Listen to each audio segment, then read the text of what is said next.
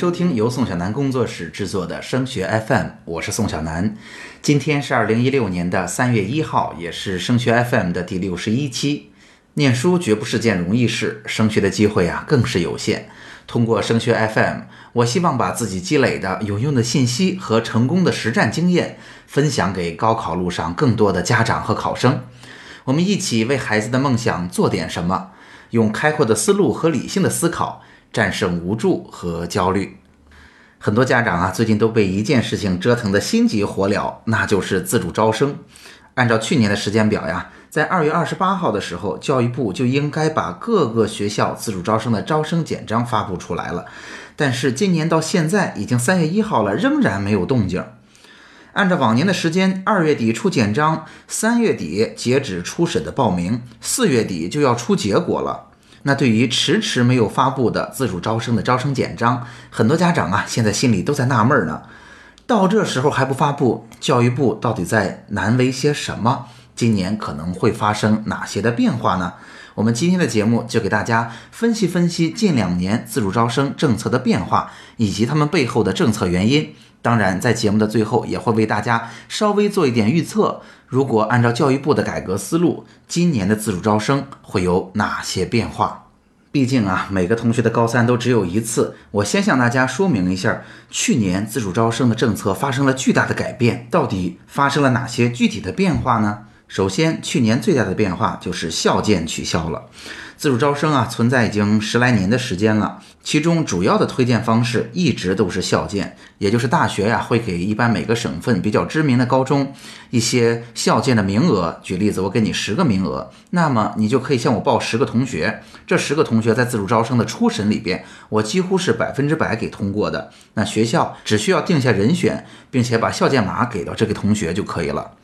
这样的报考方式，相当于学校就为这个同学做了背书，就是以学校的名义告诉大学，这孩子的背景不错，你应该招收他。这样的规则，大家不难听出是有它的弊端的。因为自从自主招生开始之后，哈，保送逐渐的已经被取消了，校建的方式参与自主招生，其实就把自主招生变成了一种变相的保送。因为毕竟高中还是能把他认为最好的同学直接推荐给大学。那么大家也知道，高中啊，毕竟是一个事业单位。那么校建呢，通常在一个高中具体执行下来，一种方式呢是学校为了追求绝对的公平，让每一个同学都有均等的机会参与这样的竞争。学校的做法一般会是按照整个高中期间同学们的成绩排名，在我们学校拿到的所有大学的校建码当中，按照成绩排名的情况从高到低依次挑选。那么这样的做法呢，就会导致两个结果。第一呢。所有的这些校建码的资源可能不是最有效分配的。但是它是最公平的分配的。那么第二个不可避免的结果呢？大家也不难理解，就是学校只会把一个校建码给到一个同学，不可能说一个同学拿到了两所学校的校建码。这样对于高中来说，其实就浪费了他的升学资源。这也可以说是每一所高中为了确保能够有更多自己的学生拿到更好的大学的录取所采取的必然策略。当然，在实际的执行过程当中，这样的规则大家也可以看出是有漏洞的。有些学校呢，真的会把这样的校建的机会，尤其是不是顶尖院校，不是每个同学都盯着的学校的机会，去留给了一些熟人的孩子。这也的确造成了自主招生的不公平。去年校建的取消啊，其实很多高中还有一些反弹的意见，因为在自主招生当中，校建一旦取消，其实高中就没有任何跟大学制衡的力量了，或者说就没有办法跟大学讨价还价了。啊，所以去年这个政策的推行，其实高中是有一些不满的情绪在的。那么第二点就是考核的时间，由本来高考前就是寒假里，过去同学们会很忙活，三月份会到各个学校去考试，改到了高考之后进行。那么现在的规则下，高考之前呀，我们仅仅需要去忙初审，而且初审的时间被压缩的非常的短，一般会在二月下旬，也就是二月底。那今年看来怎么也要到三月上旬了，才能拿到各个学校的招生简章。按照去年的情况，到了三月底，这些学校的初审提交材料的日期就已经截止了。也就是说，学校仅仅留给了我们一个月的时间来提交我们的申请材料。所以整体来说，我们在考前花在自主招生上的时间是大大的减少了。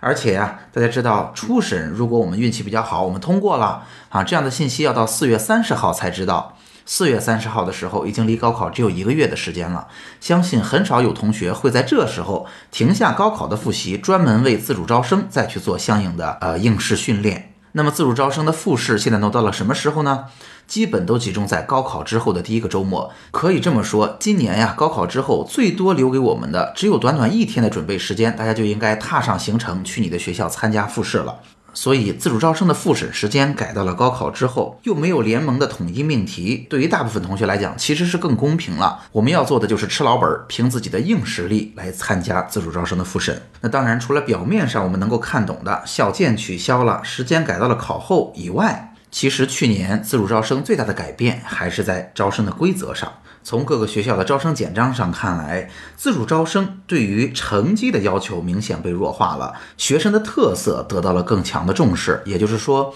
我不是一个成绩特别平均、成绩特别好的同学，但是我对于某一个学科特别有见地或者特别的热爱，甚至呢，我可能还在一些竞赛当中获得了奖项，啊，能够证明自己的实力，这样的同学更加受到了学校的青睐。第二，自主招生的过程中，专业被大大的强化了。学校不再是说你来吧，来了就好，而是我直接在招生的要求里就说什么样的人可能适合报我这所学校的什么专业。在审核的过程中，我就把专业纳入了考量。同时呢，在规则上，自主招生的人数在去年被大大的加以了限制。以往呢，教育部说的也非常的明白，就是每个学校自主招生的招生计划一定要控制在百分之五以内。虽然章程是这么写的，但是在具体的执行过程当中，很多学校都是放宽了自己的限制的，这也就导致有很多的名校，它有很多很多的招生计划都拿来在高考之前去抢那些啊比较有特色，甚至在之前是成绩最优秀的学生，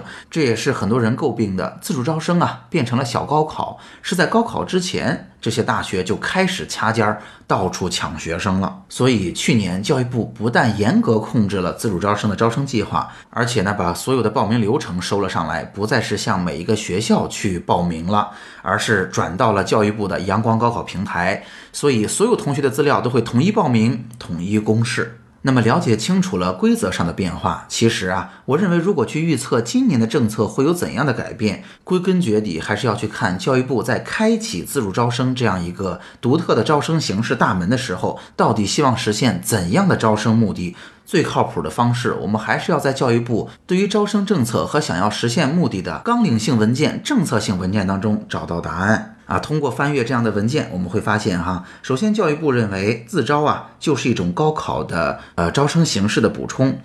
高考啊是用一把尺子来衡量所有的人，这也明显有它的弊端。高考更适合什么样的人考呢？更适合记忆力很强、很努力、逻辑思维能力也很强的同学。这样的同学呢，他没有明显的瘸腿科，各科都很平均，他们反而容易在高考里边脱颖而出。但是，毕竟高考不是能够筛选出所有的人才的。有一些同学真的就是某一个学科特别好，但是无论如何，他可能有一到两个瘸腿的科目，他无法跨过高考的门槛儿。那这样的人才就被浪费掉了。所以。教育部希望有一个不同的规则放在这儿，能够去筛选更多更优秀的人才出来。那第二点呢，自主招生也给了大学一个机会来探索自己更喜欢的招生方式。比如说，大学到底要不要笔试了，要不要去面试了，以及我在自主招生的简章里边就告诉你，什么样的人过来应该报什么样的专业，能够提高我每一个专业招生的针对性。那当然，自主招生执行了十年，还有一个要解决的顽疾，就是其实这十年之间啊，因为规则执行的余地比较大，所以其实已经形成了一个非常庞大的灰色的利益链。无论如何，教育部还是希望提高自主招生的公平性的。好，说完了政策，我们已经知道了自主招生当初订立以及去年这么大幅度改变的根本的原因了。那么去年啊，在自主招生政策变化的时候，教育部也曾经出现了审核的周期特别长，各个学校自主招生招生简章难产的情况。去年是因为什么呢？两点原因，首先是执行了十年自主招生的政策实在是太混乱了，甚至去年曾经出现过自主招生要直接被砍掉的传言，所以要去面对过去的政策这么强大的惯性以及如此巨大的政策调整，当然这会花掉不少的时间。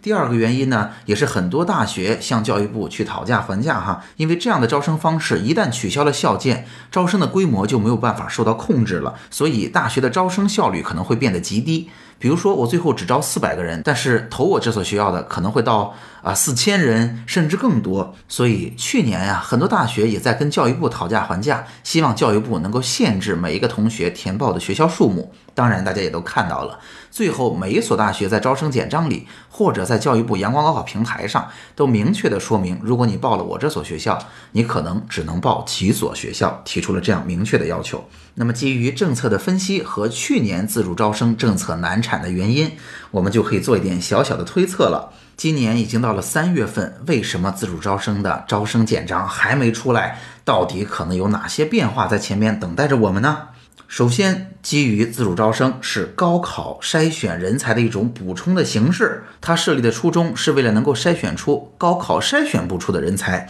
所以这个方向今年如果走得更彻底，就会在招生简章当中把那些原本成绩特别出色的同学能够报考的机会砍掉，这是可能的。近两天呢，也有不少这方面的传言。那么第二条就是大学希望继续的提高效率，所以有可能今年去大幅度的减低初审通过的比例。因为毕竟刚才给大家分析过时间了，大学在高考之后第一个周末就要组织复试，以及在之后的一个星期里边，一定要赶在高考出分之前，还要张榜公布到底有多少人拿到了我的自主招生优惠的加分政策。可以说哈，去年出现过某所学校初审有三千人通过的情况，相信啊他们在复审的组织过程中也是苦不堪言。那同时呢，大学也知道有很多同学呀拿到了不止一所学校的呃初审甚至是复审的通过，那么给学校的招生也带来了压力，因为我不知道我发放了优惠政策，这个孩子最后到底会不会来。所以啊，这一步的提高效率啊，可能是个双刃剑。如果大幅度的限制初审通过的比例，那么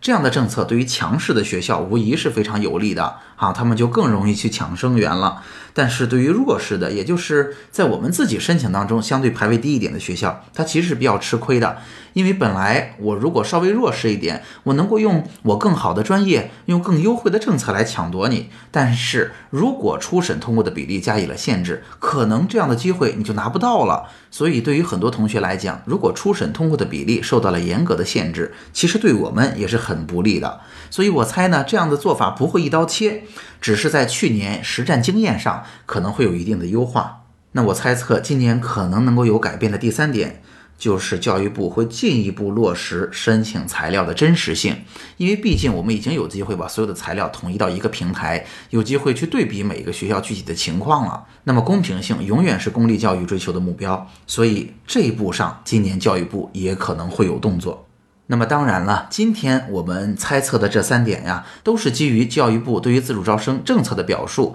以及去年具体的执行情况的。那会不会今年的自主招生政策的调整是为了配合明后年将要全国进行的高考改革，实行更为综合的评价体系呢？可能的。如果是这样，那么今年的自主招生又会有巨大的变化。这样的变化我们就无法去预测了。好，今天的节目呀。一方面告诉了大家去年自主招生巨大的政策变化到底有哪些具体体现这样的事实，另一方面呢，通过分析教育部对于自主招生的政策的表述，来预测了一下今年的自主招生难产的招生简章到底可能有哪些变化。今年呀，毕竟是自主招生政策变动的第二年，政策还没有稳定下来，相信哈，今年一定比去年要难一些了。但是对于很多同学来讲，今年仍然是机会。对于那些对政策理解深入、反应迅速又顺应了教育部思考的或者引导的这种招生趋势的同学来讲，你的机会就更大一些了。那等到明后年，大家能够把政策吃透了，其实这样的机会的窗口期可能就又消失了，自主招生啊就会再次变为一个非常小众的运动会了。好，今天的节目就到这儿。如果今天的节目帮到了你，也请你把我们这份小小的心愿传递下去，把升学 FM 的内容转发给更多辛苦的家长和考生，让更多家长受益。除了收听播客，强烈建议您加入升学 FM 的听友群，在这里，您不但可以与近千名高中家长和同学及时讨论自己关心的问题，还可以参加隔周三晚我专门为听友准备的直播答疑。听友群的加入方式啊，请查看我们的微信公共号，添加微信公共号，请您搜索汉字或者全拼都是升学 FM。我们这周三，也就是明天的晚上就会有直播的课程哦。升学 FM，让我们在孩子升学的日子里相互陪伴。我们下期见。